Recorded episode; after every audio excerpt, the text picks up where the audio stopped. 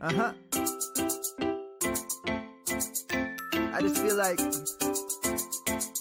I've been around the block, ripping up fantasy stock, working around the clock. Look at the view from the top. Researching rookies a lot? No, I just be listening to pods, yeah. One in particular, I'm just a messenger, let me just pass on the rock. Browning, Brunning, Bruning, pronouncing ain't what he's doing. What he's doing is not losing, but infusing you with new things. And there's Dennis the Bennett, yeah. The man is a menace, yeah. Building a dynasty, some of the finest things, promise you, you won't regret it. Sly as a fox, cultured in pop, give him his props. Here is a thought, here is a box, and you cannot compare them at all, so don't even try. Careful with the news, but when you use a take, I take up Tony Fire, I mean Dyer, because anyone else is a huge mistake. Whoa, fantasy roundtable, fantasy roundtable, yeah. Fantasy roundtable, come take a look at the crown, baby. Hey, fantasy roundtable, fantasy roundtable, woo. Fantasy roundtable, come take a look at the crown, baby. Go. What is going on, everybody, and welcome to another episode of the Fantasy Football Roundtable Podcast, a rare Tuesday episode. It's been a while since we've done a Tuesday show, but Matt is here with me. I had to get some things done yesterday, so we had to cut yesterday's show a little bit short. So for today, we're going to finish up the afternoon games, the Sunday night football game, Monday night football game, and then what else? Oh, we're doing Pop Culture Corner. We're going to talk a little Yellowstone. I did not know until recently that Matt was a big fan of the show, as am I. So we'll talk a little bit about that. We will save talking Hawkeye until next week so that both of us will get a chance to watch it at some point in time tomorrow. So before we get into all of that, Matt, how you doing on this amazing Tuesday? Doing okay. My wife continues her hot streak of calling me just as we're starting the show, even though I've told her what I'm doing. But yeah, you know, last day in the office, my new Christmas shirt came. I wore the Bailey Brothers Savings and Loan shirt today, so that was a little fun. You know, you catch the people that don't know what that's from. Yeah, I'm going to be honest. I don't know that I know what that's from. I'm trying to think, but I cannot. It's a Wonderful Life.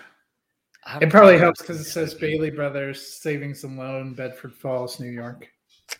Gotcha. Yeah, I don't think that I've ever actually seen that movie. I've not watched a lot of Christmas movies. I don't know why. I like the time of year. I've never really watched a lot of Christmas. I've seen Santa Claus with Tim Allen. Santa Claus. Yep. Yeah, I've seen like the first one. Did you know there's three of those? I did not. I mean, I knew that, but I've not seen all three of them. I've seen the one. So, yeah, big fan, though. Big fan. But I'm sure a lot of people have not come here to listen to us talk about Santa Claus. I will say that we are proud to be part of the Pigskin Podcast Network. You can find them at PigskinPodNet on Twitter, or you can search the hashtag TPPN. We all tag that as we go live. A ton of great podcasts, not just us, other fantasy football podcasts, baseball, hockey, soccer, basketball. They've got it all. Check that out for any of your sporting needs. So let's jump into it, Matt, and finish up the rest of these breakdowns for Week 11. And we're going to start with the 49ers as they beat the Jaguars 32-10 yesterday. They get the big win. Are we starting to get more encouraged here by Brandon Ayuk's usage? Yeah, I mean, he had 7 targets, actually led the team there. Deebo Samuel ends up having a pretty good day because he was basically like their primary rusher. Ayuk was also incredibly efficient, caught all 7 targets, 85 yards, and a touchdown. We've seen a tick up. I think Jimmy G's hot streak has been good for Ayuk, Deebo Samuel, and George Kittle. They've all kind of come back, and that's made this 49ers offense look like it has a little bit of a different dimension. I am starting to believe in Ayuk a little bit more. I like this matchup this week. They're playing the Vikings. I think that those are 2 teams that have clawed their way back in. That could be a fun offensive game. Yeah, I mean, for a guy that we all thought was going to be like the lead receiver on that team, it's good to see him finally getting involved there. I mean, Trey Sermon got 10 carries as well in this game, so that was, I guess, somewhat exciting to see, although I imagine Elijah Mitchell is going to be back pretty soon. So probably supposed to be back this week. Yeah, so that probably relegates Sermon right back to the bench where he came. But it was definitely fun to see him. Yeah, I mean, the bad thing I think for Ayuk is Debo has just looked so good that I kind of feel like it's going to cap what Ayuk can do this year and probably moving forward, because I don't think Debo's going anywhere. Unless he gets injured, which obviously we do not hope for that. But unless he gets injured, I think, yeah, Ayuk's going to be second or third fiddle for the most part, because Kittle was involved a little bit there, got the touchdown. So, yeah, I'm excited that he's getting more and more touches and more looks, because I think it means that Kyle Shanahan is starting to trust him more and more, right? So it's good for us who have Ayuk, and we're expecting him to have a big year. Is there a Jaguar that you trust at all for fantasy this season? No, I saw some LaVisca Chenault stands seemingly getting excited. It's kind of a sad state of affairs when catching 5 passes for 50 yards is enough to get you excited. I was a little bit, on the Dan Arnold train. Dude didn't get a single target this week, so that was a little rough. James Robinson scores a touchdown, which helps his day look a little bit better, but really only 12 carries, 29 yards. We've talked about Trevor Lawrence, 158 yards passing. He didn't throw any interceptions, only had 23 yards rushing. There just isn't enough in this Jaguars offense to really even make you confident about one person, sadly. Yeah, the James Robinson thing kind of sucked, because, I didn't get a chance to pay close attention to everything Sunday morning, but last I heard he was not going to play, so I pulled him out of all my lineups, and I started Donta Foreman and a couple of them, so that was a little bit frustrating. But, although not that big of a difference in the score, sadly. Very true, very true. But it's definitely good to see him out there, especially dealing with the multiple injuries. Yeah, Dan Arnold, I think, is just – it's weird. And I think you still have to trust him, though, because of how bad tight end is. But, yeah, it's that part of it sucks. And I think a lot of teams are going to start scheming for him and James Robinson, because they're the best two players on that team, unfortunately, moving forward. Speaking of Donta Foreman, because we already talked to Texans, so we're not going to go back to them. Do you see that they released Adrian Peterson, which I think it just means better things for Donta Foreman? They just waived him. Which is weird, because he led them in carries and rushing yardage last week. So, I'm tired of trying to figure out the Titans' backfield without Derrick Henry. It's a mystery. I would assume that means Jeremy McNichols is better to play, and they have – Hilliard for some reason. I don't know. Maybe they're going to go sign our boy Philip Lindsay, who also got released today by the Texans. So, which is clearly the Texans are like all in on Rex Burkhead for reasons surpassing understanding. Hey, maybe they are trying to lose. Yeah, he averages 2.2 yards a carry. That's exactly what you need for a team that's losing. The Bengals beat the Raiders here 32-13. Mixon comes up big. How important is he to the Bengals offense? I think he's a really difference maker. When Mixon is going good, he gives them another dimension, because they have those nice passing weapons, but you've got to be able to take some of the pressure off Joe Burrow. You've got to keep defenses honest. He helps them grind out the clock. I think that was a big thing for them last year. When they didn't have Mixon, we had thought maybe Giovanni Bernard could step in and have a big role, and they never really were able to get anything going. I think having that strong presence just makes such a difference in the way the Bengals are able to play and compete. Yeah, and props to him too for what he's doing and all the fantasy managers who held on to him, because it has not looked great the past couple of years, but he's been on fire, and I do think it's a major part of that game. It allows that offense, I think, to be able to pass the ball more, because defenses can't just drop back in coverage. They have to respect him for what he's doing, not just in the run game, but also in the receiving game. So as long as he stays healthy, I think not only is he in for a good season, but it's going to help the Bengals offense stay on track and continue to have a good year. The Raiders lose again. Is the wind going out of the season? Yeah, that's been the big problem the last 2 years. We've seen them start strong and kind of fade down the stretch. This year, it's a little more understandable. They lost their head coach. They've had a couple of big off-the-field blows with players, Henry Ruggs, Damon Arnette, that they've released.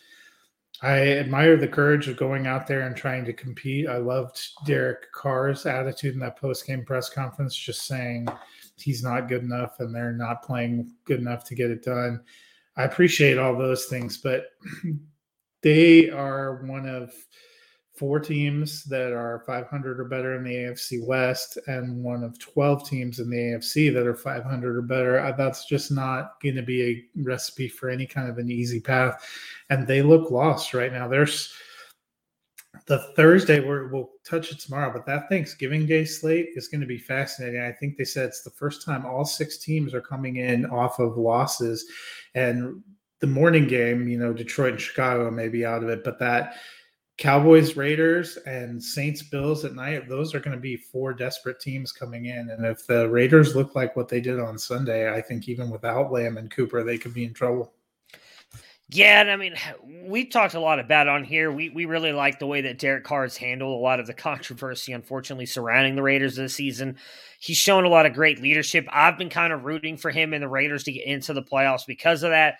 You know, last time the Raiders were in, it was because of him carrying that team the entire season and then unfortunately broke his leg. I believe it was 2 weeks before the playoffs and was not able to play in that, obviously. So I'd love to see him get back there, but it's not looking pretty right now. And who knows what this team is going to be next year, because I would not be surprised if Mike Mayock is gone as well. It might have a whole new general manager, whole new head coach, and they may not want to keep Derek Carr there. So I'm very intrigued to see what happens with the Raiders in 2022 if they do not make the playoffs this year.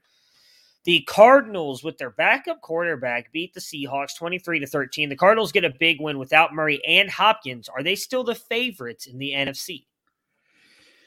Yeah, you know, I think the fact that a lot of the NFC contenders have struggled during this stretch and kept them in a tight pack has really benefited the Cardinals, who needed time to get well. They've now made it to their bye week. I fully expect we're going to see at least Kyler Murray coming out of that in week 13, and they still have the best record in the NFC. So that's been a real blessing. They've been able to weather that storm. I have my questions about them in kind of clutch important games. I think we saw that in that game against Green Bay on Thursday night was an important test that gives you pause. But, you know, we keep talking about other teams being atop the NFC, and the Cardinals just keep winning and keep staying there record-wise. Yeah, I mean, you have to give them props in the fact that they're winning without Murray and Hopkins. If it was one or the other, I think maybe you could make an argument for somebody else, but I mean, they've been good. They lost Watt 3 weeks ago, I think, at this point, maybe 4 weeks ago. Defense really hasn't lost much of a step. I mean, I really do think that they're probably the top seed in the NFC. I still think the Packers are close, but losing a game like they did to the Vikings this weekend is not great for them. So I think you have to say the Cardinals are the top. And you know, the one thing I think we can say for the Cardinals is they've really only had like one bad game. You know, the Cowboys, I think, is probably a team that's up there. They've fallen flat twice and in major ways in those games as well. So that's something to be a little bit concerned about for the Cowboys. It was another flat performance, though, for Wilson and the Seahawks. Should this be cause for concern? Yeah, I think the Seahawks are done as a contender, even with how wide open the races are. They're 3-7 now. Russell Wilson has looked awful coming back from injury. Chris Carson is gone for the year. You know, I'll be curious how you feel. I actually think that this is giving credence to the fact this is Wilson's last season in Seattle. There were a lot of rumors about it last year. There seems to be a bad energy there, and this franchise is really kind of stuck in an untenable position right now. Yeah, I mean, I feel like I've been saying that for a little bit now, especially the fact that the rumors keep coming out that he's going to ask for a trade in the offseason. I know he never really mentioned it. It was more like his agent that was like, oh no, Russ doesn't want to go anywhere. I feel, and you know, I said this about Pete Carroll, I think last week or 2 weeks ago, I think his time in Seattle has kind of come too. Like, I do think he's a great coach and he probably will get another job somewhere, but just feels like that team is not anywhere near what it needs to be. And I wonder how much of that is on him. But yeah, I would not be surprised if Russell's gone. And I did not have this team making the playoffs anyways. It was the one team in the NFC West I had finishing last and not making the playoffs. And so far, even with the Russ coming back from the injury early, it looks like that's probably going to happen for them. Oh, probably the biggest letdown game of the weekend. We had a lot of high hopes for this one. The Chiefs beat the Cowboys 19-9. The Cowboys lose Lamb and struggle. They have two games now in the next 11 days. Can they win without their stars? Yeah, and hopefully both Cooper and Lamb will be back for the second game But the Cowboys, it's a real bummer because the Cowboys usually are really good on Thanksgiving Day at home. They like playing that game. And to be rolling out there without their top two receivers, it's also a concern. I think a bigger concern might be watching the status of Ezekiel Elliott and Tyron Smith, because it wasn't just the receivers that they lost. They lost pieces on the line. They couldn't get a running game going. And when Dallas isn't running well, that really spells some trouble. I thought their defense played pretty well. I mean, held them in there against a tough Kansas City team. It was a close game throughout, but it was definitely a huge fantasy bummer. Yeah, I mean, the fact that the defense believed did not allow Patrick Mahomes to get a passing touchdown is a big thing. Like, without that defense, there's a chance this game was going to be like the New England Patriots versus the Cleveland Browns a couple weeks ago in like a 41-7 game. It was not going to be pretty for the Cowboys. For Zeke, I think things are looking up. I saw a tweet earlier that he was a full participant in practice today, so that probably is good news for him moving forward, because they're going to likely have to lean on him a little bit with Cooper and Lamb for sure being out. The tweet also said Lamb is still in concussion protocol, so I doubt I think he plays. Yeah. I think you were right. What they said was it's a 5-day process, so he won't have enough time to clear this week. And the reason that the Sunday started a stretch of 3 games in 12 days for them because they play on consecutive Thursday nights. So it's not a long layoff after Thanksgiving for Dallas. Yeah, I think they've done that the past couple of years. I don't know why they do that to Dallas. I'm not even that big of a Cowboys fan, and even I'm like, that's kind of messed up that they continue to do this to the Dallas Cowboys. The Chiefs, though, win another tough game. But what do we think about this revitalized defense? Yeah, and I think that's made a pretty big difference for Kansas City. We saw that the week prior. They kind of came out and held their own. I didn't even think they looked too bad against the Giants, but they need some kind of defense and some kind of defensive pressure, because it's clear that it was too much pressure on the offense to have to try to score 40 points a game. I think we've seen that at times be what's plagued Buffalo. As Kansas City has turned it around here, their offense is playing better, but it's that defense playing better, holding games closer, and giving them a chance that's made a big difference. Yeah, and if that defense can continue to turn it around, we might see this Chiefs team be kind of what we were expecting them to be this year and what they've been the past couple seasons. What ended up being a really fun game, the news came out a little, I think it was Saturday, maybe it was really early Sunday morning, that Big Ben would play, which really kind of, you know, gave this game a little bit more excitement. And they drove down, made it a close game, but the Chargers end up getting away with the wins. Justin Herbert has a game-winning drive to win 41-37. The Steelers come up short, but show good fight. Is this the last run for Big Ben? And if so, what did the Steelers do in 2022? Yeah, and I think this has come up a lot. He definitely looked better at times, I thought, on that Sunday night game, but he doesn't look like he's the same. You know, I think there was questions about whether he was even going to come back this year. Eli Manning's been out for 2 full seasons.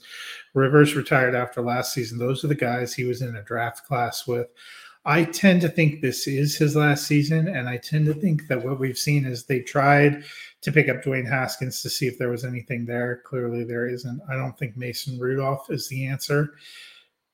It's going to be some hard questions because the Steelers have some good pieces on offense, but they're missing that linchpin piece. And I think also on Sunday night, we saw how important a couple of those big defenders, they were missing TJ Watt and Minkah Fitzpatrick, and they could not contain Eckler or anyone for the Chargers offense. So they're going to have to do something. And they're just good enough that they're not in a great position to draft that person unless without making some kind of a move.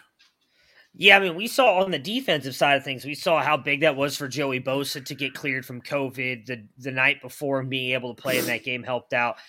The one thing I'll say for the Steelers is, I know that Austin would hate this, but there is a guy that I think would be really good in the system they tend to run for quarterbacks that I do think would fall to them, and that's Carson Strong out of Nevada. And there's a lot of people who like him to be a first-round pick. He's very much like Big Ben. He's kind of a statue back there. He's not outrunning anybody. But if they can improve that offensive line a little bit, I think with the weapons they have and Najee coming out of the backfield, he would not be that bad of a fit, and I do think he would fall in the first round. I've seen a lot of the mocks lately have not had him in the first round. There's enough people, at least that I respect when it comes to breaking down players, that believe he should be a first-round pick. Let's see here. On the Chargers side, they stand up tall and the offense looks sharp. Do you think that they can challenge the Chiefs for the AFC West? Yeah, and we've already seen them upend the Chiefs once this season. They're going to play again, and that'll make a big difference. But they're hanging right in there. I think Kansas City has a half-game lead because they haven't because they're on their bye week right now. But if the Chargers win this week, they can move actually back into first place, and I think that's turned into a really good battle. Denver doesn't seem to have staying power. We're seeing the Raiders kind of fade a little bit. I think it's going to be those two that determine the AFC West.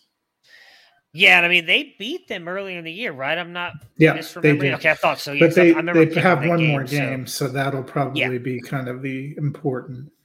Yeah, I mean, and I think the one thing that helps out the Chargers, too, is that one's at home. Like, they were actually able to go in and beat them in Arrowhead, so you get a little bit of that confidence going. But, yeah, that's gonna be a big game because the Chiefs definitely look, as we mentioned earlier, a little bit better, even on defense. That could be a big, big game for the Chargers and possibly to win the AFC West, which is big because you get that home game, right? You don't want to end up as a wild card right now going into somebody else's house. It's really only a couple weeks away. So the Chargers have at the Broncos, at the Bengals, home for the Giants, and then they have that Chiefs game. That's not an easy schedule, though. I imagine Denver probably plays them tough with the way the Bengals have been playing. I mean, the only – you would think win is going to be the Giants. So that, I mean, at least they get the Giants right before the Chiefs. So maybe that's more a little Jason bit nicer. Garrett. Yeah. Well, we'll see how good the Giants look now with the Clapper gone. I'm very curious. Well, Freddie Kitchens is now their play caller. You know, that mixed feelings probably for you. Well, no, I will say this: as much as I disliked Freddie as a head coach, and again, small sample size because it was only half the year in Cleveland, I feel like he did a really good job calling plays that year. Again, Odell Beckham had 1,000 yards that year as Freddie as a head coach, and the offense looked good. I mean, they made a playoff run in the back half of that season with Greg Williams as the head coach, and Freddie Kitchens was calling a lot of plays. I remember I don't remember the exact stat, but I remember distinctly that they were like right with the greatest show on turf Rams in like yards per play.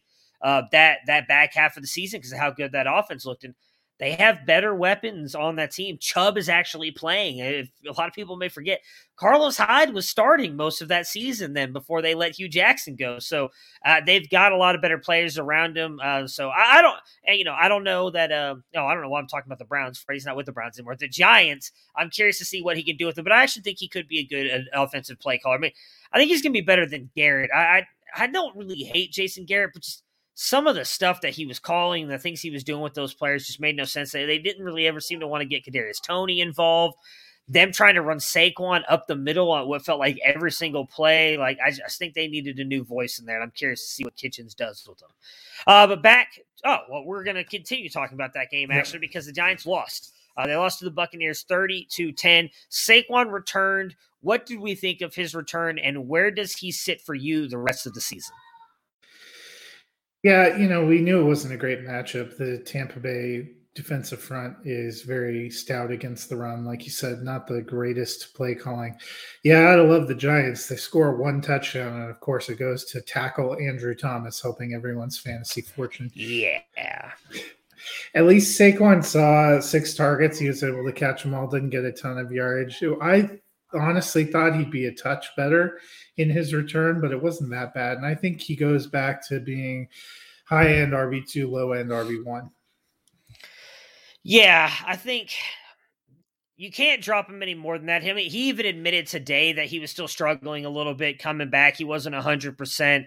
I think we can give him a game or two. Plus, he went up against Tampa Bay, who's still one of the best rush defenses in the league. Like, he wasn't going up against the Jets or anything like that. So let's cut him a little bit of slack. I'm with you. I think you know, he's still likely an RB1, at worst a high-end RB2, but I think at the end of the day, he's going to be an RB1. On Tampa Bay's side here, they get the big win. We saw Ronald Jones more involved. Do you think that this is a sign of things to come? Yeah, I thought that was really frustrating because just about the time you're feeling good that Leonard Fournette is the guy and potentially a top 12 option, they not only put Ronald Jones in there, he's the one that gets the touchdown. I don't know what to make of it. It has seemed like for several weeks that he's sort of been in Bruce Arians' doghouse. I don't know if they're coming back.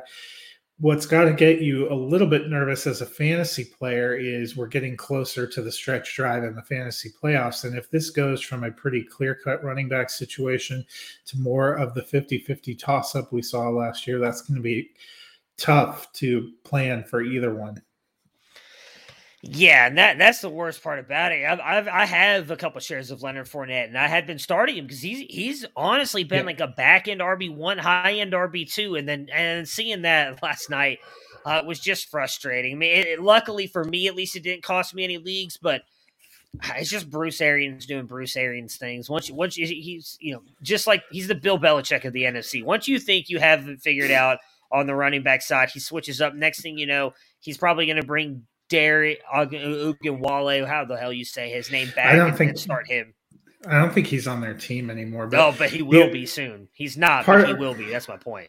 Where you could get a Giovanni Bernard 23 carry feature game, or maybe Keyshawn Vaughn comes back from the dead and gets something more than a kickoff return. The only thing I could think is, are they?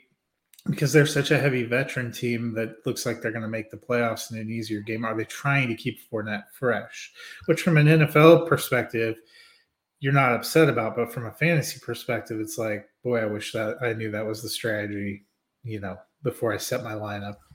Yeah, like even the Giovanni Bernard thing, like what if they used him like in two games earlier this season? The dude's been nowhere to be found. Like they signed him. I don't know why they signed him. Yeah, it's just it's been a weird season for the Buccaneers, but hey, they're winning and they've gone all in for Super Bowl, and that's all that matters. Yep. Well, we are just 2 days away from Thanksgiving. That's your warning. If you have not yet gotten your turkey out of the freezer, now might be the time to do that, unless you enjoy cold meat on Thanksgiving Day.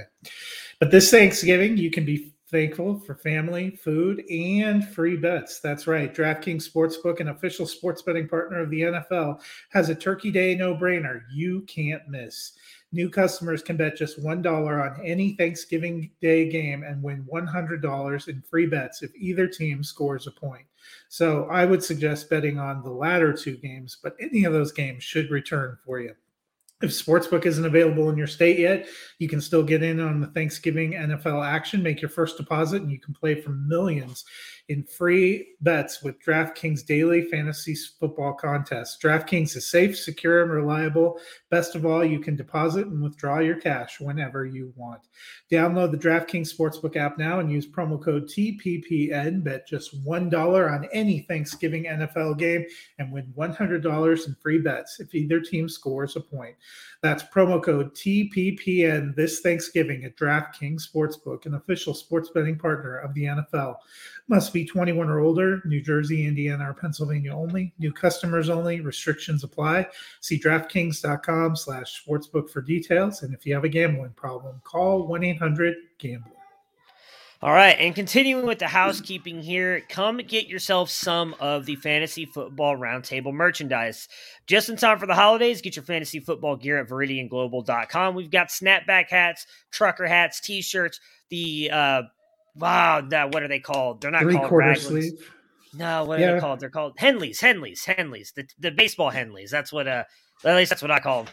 And my favorite, the hoodies, all adorned with our Fantasy Football Roundtable logo. Get 10% Fantasy Football Roundtable gear this week with our Black Friday code Roundtable. You can check that out again at ViridianGlobal.com. Go to the collections and search for Fantasy Football Roundtable and use code Roundtable, all one word, for 10% off.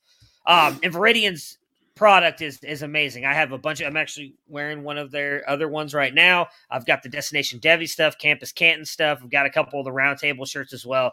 Great quality, feels amazing. I need to get myself some of the sweatshirts. So I don't have a sweatshirt yet. That's probably got to be the, I guess we're in winter. Texas. So, you know, but yeah, it's actually been like 30 degrees this morning. A frigid 60 degrees. So I wish it's been 30 degrees in the morning. I think we're supposed to get a cold front. Yeah, the we're rest getting of this weekend with a as cold well. Front tomorrow, so you probably get it. Yeah, I think it's you're on Thursday. That like day and a half after. We're supposed to. Today is beautiful. It's 70 degrees, and they said tomorrow it's going to snow. I'm like, yep, that's about right.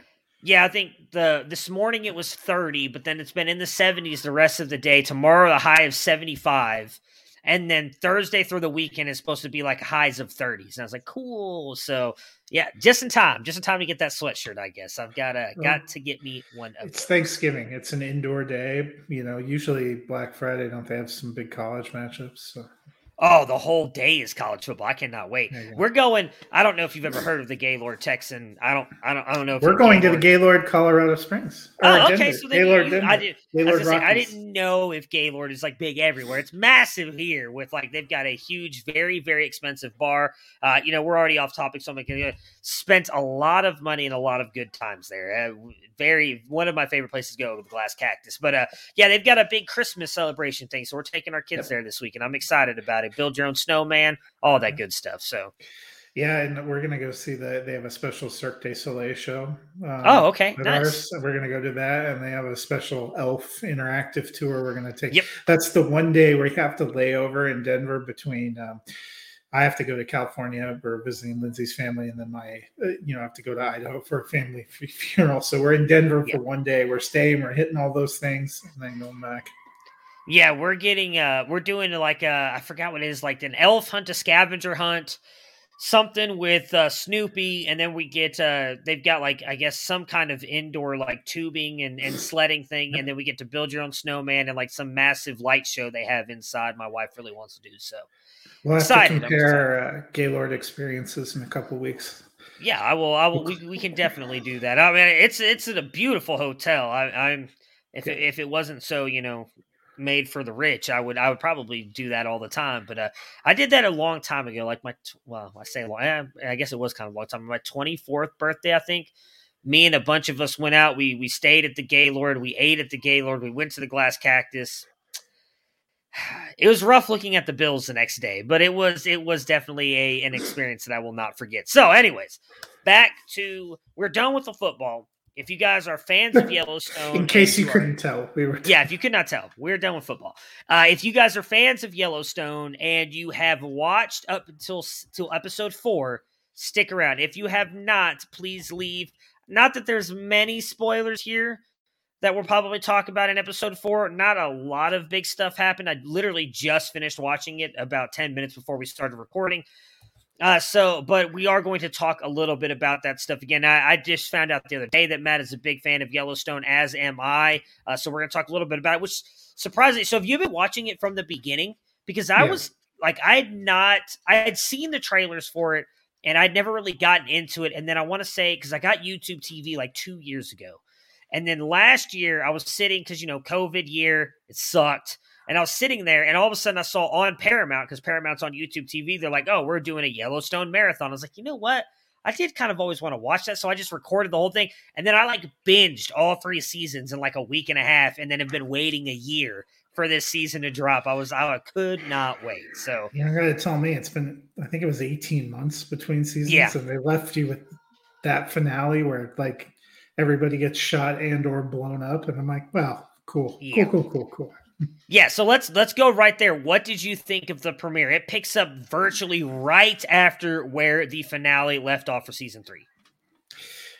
I'm glad none of them died, but also at the same time, a little bit surprised that no one. But I've said since the beginning, it's especially the way kind of the first season goes, and they have the older son who gets killed. I long felt that it was the cowboy version of The Godfather. So what it kind of felt like was, you know, every once in a while when somebody would line up and take a shot, and, you know, that when they took a shot at Vito, because, you know, I feel like Kevin Costner plays that kind of the Godfather role, and Casey is kind of Michael, you know, and they have their own family. Fredo, he's now the Attorney General. Yeah. That's what I was about to say. I was like, you comparing it to the Godfather makes me wonder, when are we going to get I know it was you, Fredo moment here for Jamie, especially with some of the stuff that we're And that was the big thing in episode 4. We now know who went after the Dutton family. I don't know if you caught that when he was reading the list. Who? His father. Yeah, his actual father. So literally, Jamie's gonna end up being responsible. So that's gonna be kind of a fun twist. But I like the acting. I like the setting that Premiere picks up. You know, really hot that first, you know, 20 minutes or so, where, you know, they go and they find John and they pick him up, and you find out what happened with the explosion, and then Casey is going after the guys, and they have that huge shootout, and he's able to call, and they're going after his family at the ranch, and everything's going on. I had almost forgotten about Jimmy throwing himself off a horse until you see his crumpled body. I'm like, oh yeah, that dude. I feel like the show's more invested in him than I am as a viewer. They just keep bringing him up. There better be one hell of a payoff to this storyline, because they're spending so much time on it. So Dutton talked about that, right? A little bit with he owes his grandfather, his father, a promise. And I'm very curious as to what his father meant to him then. And I feel like we're going to get that payoff eventually, because, they are spending a lot of time on Jimmy. We better get a payoff. With that, yeah. But I'm with you. The only one I thought might have actually died was Beth. I didn't think anything was going to happen to Casey. I mean, obviously, in the finale of season 3, all you really see for him is he flips the desk over, and then they come and start shooting, and it cuts it from there. You see Dutton get shot. You see, obviously, Beth gets blown up. I thought maybe she would die, because I did the same thing with that I do with all the Marvel movies. I saw the one trailer, and they talk about it's time to get revenge, but you never see Beth in the trailer. And so I really thought that was going to be them kind of like, hey, this is going to, set Rip off into like a whole like frenzied killing spree and all this other stuff. But the fact that she survived, I guess, makes sense, because she, whoa, what are you doing? Sorry, my son just walked over here. I'm just, but yeah, it's, I'm glad that she didn't die, because I find her very intriguing and somewhat fun character with the way that she handles things. See, I wasn't as worried about her as much as I thought there was a low-key chance that Kevin Costner, it's good, because he's a pretty big star, and the rigors of doing episodic television, it's not like he doesn't have other opportunities. And also, I could have seen, it was almost a lot to believe that he survived that, because he got machine gunned out in the middle of nowhere. But I like how they took some time and they had to jump ahead and do the recovery. And, but it, after the intensity of that, it was the first two aired in a 2-hour block. And the first half, they kind of deal with all that. After the intensity of that, it's not that the second episode wasn't good, but it was sort of a letdown. And I was kind of surprised at how quickly and nonchalantly they dispatched with Josh Holloway's character. Yeah, I was not expecting that either. The fact that, what a way to go, too. Just was a rattlesnake. Just throws a rattlesnake into his face. And gets bit dead. And I was just like, oh wow, because I'm not. So what's crazy about that is too, when that happened, I'm thinking, okay, they somehow figured out. I thought it was him who ordered the hit, which we can get into in a minute. That's probably wasn't. Rip believes that he ordered the hit, and so now you have to wonder: is there going to be some repercussions for? Well, see, so I don't. They don't seem to care that he's gone. I mean, you have the new lady there, and I can't remember what her name is, but in episode 4, she approaches Beth to help Mark with equities come take over. They don't seem to care that he's gone. Like, I have not seen any mention of him whatsoever, whether what happened to him, where he's at. So I'm curious if that will have any kind of, as you just mentioned, repercussions later in the season. I will say, I guess the one thing that works for him is that Rip literally just threw a rattlesnake on him. He's going to have a rattlesnake bite in the face, so they may think, oh, he was out fishing, and somehow. Oh, I'm sure they think that he died of natural causes, but yeah, it was just kind of weird because Josh Holloway has a decent profile as an actor, was on Lost and stuff. I'm wondering if he didn't want to do the show or they just decided they needed to go another way. It was just a very weird, after that much time was spent investing in building his character the season prior. You hardly see him in that 2 hours and then. Yep, just right there. Yeah, I was kind of surprised. Like, I thought Rip was going to go down there and try and do something and get caught by the police or get shot or something himself, because he was kind of the only one who came away unscathed from everything.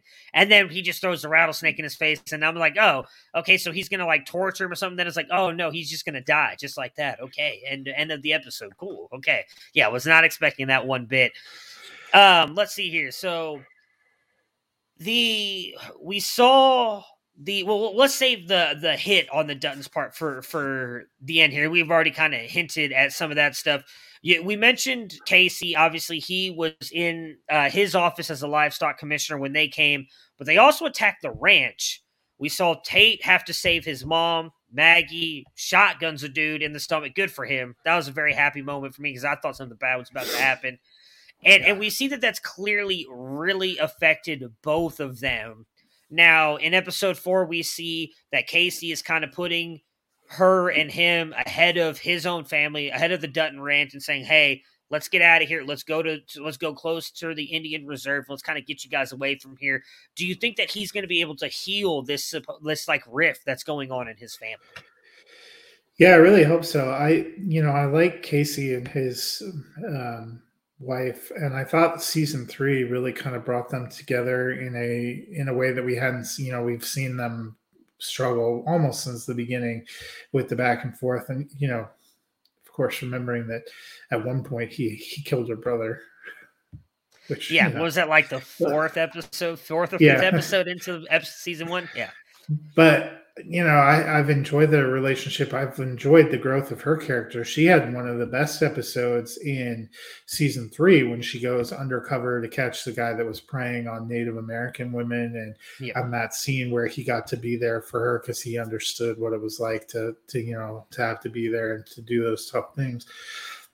So she's always been a really strong character. I'm sure she'll bounce back. I thought it was beautiful too, with him and his father when he said, I know how to fix it. I have an idea about how to fix it, but neither of us is going to like it, And I thought we saw, in the past, Kevin Costner's character has been a little more upset when Casey won't come and stay. And he tried to make it feel like home for them, giving them the house and kind of a realization to him that they couldn't make that home, but that he needed to do what was best for his family, because I think family is their most important thing. And I think that led to a really tough but honest chat between John and Beth, where she said this place is never safe, which is fine for you and Casey because you enjoy the chaotic, but nobody else can find peace here.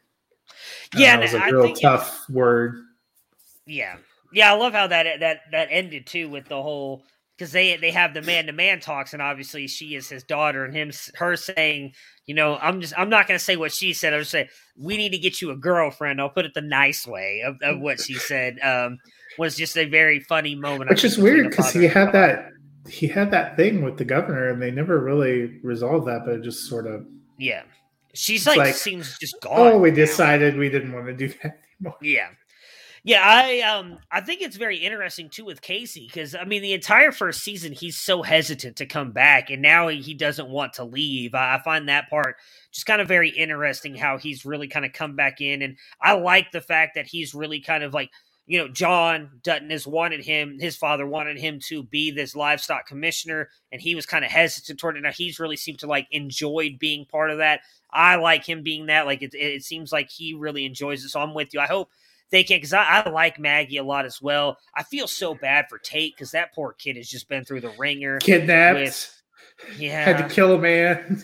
And he's only supposed to be, 10? His mom was giving him a bath, washing his hair. I'm like, oh, yeah, he's not supposed to be that old. Yeah. So it's crazy that kid has had to go through so much. So, I'm with you. I really hope, because like I said, when that stuff happened on the house, and we had seen... Obviously, or no, we didn't know at that point in time that Beth had survived. I really thought that they were going to hit home and take like a couple characters in that first episode and just kind of really bring home like this is what happens when, because again, we thought it was market, or at least I thought it was market equities that put the hit out on them. So I think everybody wanted you to think that. I also worried like the back half of the pilot. My other complaint about the second episode would be you don't see his wife and Tate. I thought maybe that she left him. You know, because Casey, the first time you see Casey, when his father comes back, he's like dressed in military, laying out there, like part of the grass out there. And I was like, oh, his family left him and he ain't doing so hot. And then later it's like, oh, no, they're still there. I'm like, oh, okay. So I don't want to break off that really quick, but Matt, only one of your comments came in and it says, or any other suggestions. So I'm not sure what the other... or what your question was, if you could repost it if you're still watching, because I don't, for some reason, the only thing popping up on my side is or any other suggestions, so I'm not sure what the first comment was. So I guess we can dive into the hit on that, or actually, let's save that for a minute, and let's talk a little bit more about Jimmy. It doesn't seem like either one of us really cares about the journey that he's on. I will mention... that I do think it's kind of cool that they talked about the King Ranch, because that is a massive deal down here in Texas. And he in the show has now come down here to, as John Dutton put it, make a man out of him. And you know, when he's ready to come back, he'll know whole thing. So he is now in Texas trying to learn how to be a cowboy, I believe is what they have him doing. Do you really care about what's going on with him? Yeah, that's probably been a little bit of the struggle for me is he's never been my favorite character. There were times when I thought the story was a little bit more interesting, but they're spending so much time on it and they've spent so much time on it that there better be one heck of a payoff. That's all I'm going to say. Like, yeah, I'm not that invested, but now I'm kind of curious.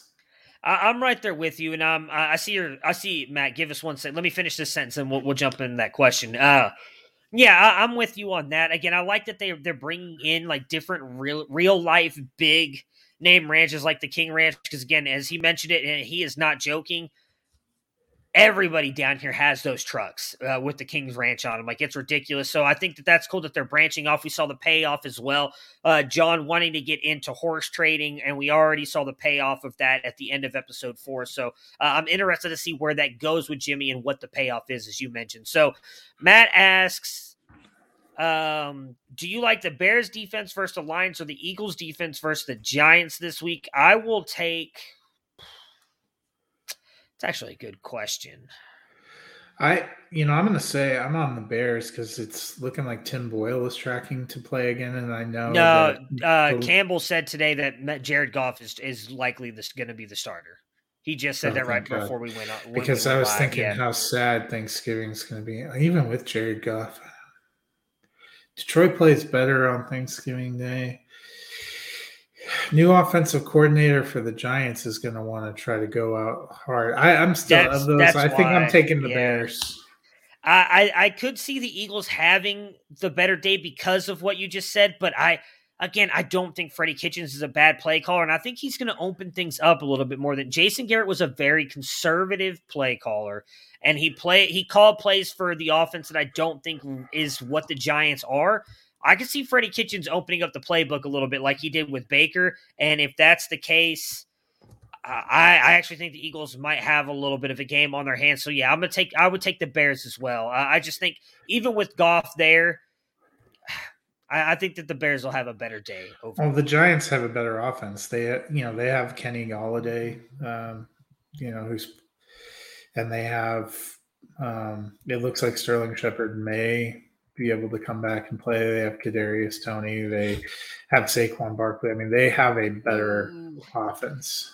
I don't know about that either. Pittsburgh looked really good again. I mean, Los Angeles, I think the Bengals defense is better than the Chargers, but Pittsburgh looked good Sunday night with Big Ben back. I don't know that I would trust them. I'm still doing Bears against the Lions over all those because I think Pittsburgh has a better offense and New York Giants have a better offense than the Detroit Lions. All right, so we discussed the Jimmy thing, and now let's jump into the hit on the Duttons. We both mentioned we thought it was Marquette Equities, who they're kind of going up against at the end. It looks like Jamie had turned against the family in the finale of season 3. Come to find out, he's actually been helping the family this entire time with leasing the land and not selling it. Beth is convinced that Jamie is the one who has betrayed the family, a la Fredo. But it looks like it is actually his father. As you catch at the end of the episode, he was once a prison cellmate of, I don't remember the prisoner's name, but he was once a cellmate of the guy who supposedly ordered the hit on the Duttons. Yeah, and we remember that John was responsible for putting him in prison in the first place and taking Jamie. That was kind of the big reveal last year. Jamie looked shaken when he came across that name. The question is going to be where it goes, because he seemed to lean into this idea that he has now his real father and has been taking that advice and trying to set that up. But you saw how moved he was when Casey came to him and told him he loved him and cared about him and told him, you know, Dad asked you to do this and that you're family, and how much that still means to him. That's probably what I would think a crux of this season is going to be about, the battle for the soul of Jamie. You know, is he going to go with his father and go against the Duttons who raised him, or is he going to go with the Duttons and go against his birth father who's kind of popped up and tried to be in his life? Because certainly a showdown is coming. Yeah, it sure looks like it. You know, I mentioned with you off air that, and I don't know why, I have a thing for like these tragic characters. I kind of like Jamie's character. I think that he's very bullied upon. He is a little bit selfish, but I don't think that, you know, me and my wife are talking about this because she's kind of gotten into the show a little bit, and we watched a little bit of the end of season 3 and then a couple of season 4, and she didn't understand why Beth hates Jamie so much. And so I explained to her, and I was like, you know, what he did was not like meant to be as bad as it was for Beth, in my opinion. I think he was trying to do what was best for his sister and keep her out of trouble and out of the local hospitals, and ended up causing her something that she eventually wanted in the future. And so she hates him for it. But I'm with you. I think that's what's going to line up to do. I think it was a really powerful moment though for him because Casey clearly lied to him, but he doesn't know that Dad wants you to do this, because he wanted Casey to be the one in there doing the interview. But he told him that, and you could see like how proud Jamie was in that moment to be, okay, Dad wants me to do this, and how quick he was like, I'll do it. And I think that is huge. And I think that's really going to be interesting how the rest of that plays out with him. And then obviously his real father, who is staying at home, you know, at the new house that he just bought, and how that may all add up. I almost wonder if that's a little bit of a red herring though, because I don't know that his dad would put out a hit like that quickly after getting out after meeting Jamie. And because, I mean, it makes sense though, because he was agitated with John Dutton before. Remember back in season 3, they had kind of those issues with the cattle and the border dispute. I mean, he's been agitating against John in the past, and they had that confrontation where John went and saw him in a diner and basically intimated that he would kill him. So it would actually make more sense that guy is the one that put a hit out on the rest of him to get rid of him so that he can control his son, and probably sees it as a chance to control that fortune, because if all the rest of them went down, Jamie would be the last man standing to inherit everything. That is true. I'm very curious to see how that works out with them. I don't know that he did. I turned it off before we get to the previews of next week's episode, so I don't like anything ruined. So I don't know exactly what it seems like it's leaning toward. Obviously them doing something with the prison thing. So I don't know if we'll find out anything next week or if they'll extend that a couple episodes, but that looks like that part at least is going to be coming to a head at some point in time. All right. So last but not least, let's power rank the top 3 Dutton family power rankings, your top 3 characters. So number 3 for me is going to be Rip. You know, I just love him and go. And this was hard because there's a big one that I didn't make into my top 3 that I still, there's so many characters I like, but he ends up coming in 3 for me. Number 2 for me is Beth. My God, she has some fantastic lines. That scene where she goes to meet with the market equities people and like the one guy pulls away just totally revolted. You know, just her whole demeanor. It's hard not to love. And Kelly Riley does such a great job in that role. And then number one for me is Casey. I've loved him since the beginning. I liken it to The Godfather. You know, The Godfather is really the story of Michael Corleone. I think this is really about Casey. I think by the end, it's handing off, and I think he's the one that's going to end up in some kind of position of power.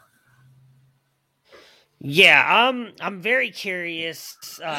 I can't remember what his name is. I actually really like the oldest son, and I hated that he went so quickly. Like I really like this character. Like in the pilot. Like, he literally died at the, I believe it was the end of the pilot. And you're just like because he clearly seemed to be one. Like I don't know that it really seems like Casey's kind of always been John's favorite, but he really seemed to, and I can't even remember his name off the top of my head, but he really seemed to love him as well. And then, but I'm with you. I think actually Beth is my favorite. Just because of how, like, I wish I could act like her sometimes. But she just has no fucks to give for anybody but herself. I love that.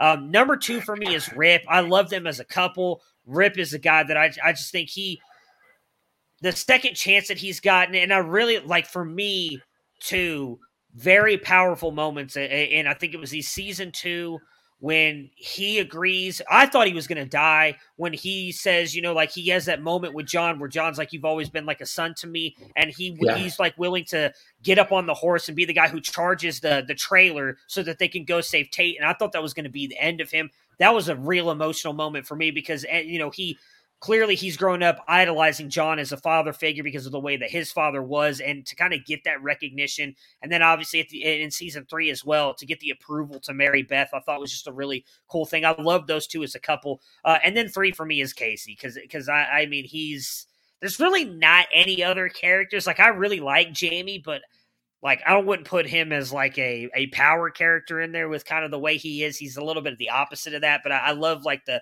tragic part of his character. But I mean, like, can't put Lloyd up there. I don't really like Walker. He kind of annoys me. I'm curious as what happens with him at some point. Don't really like Jimmy.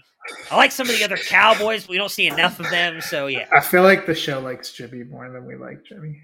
Yeah, that's probably very true. All right, so.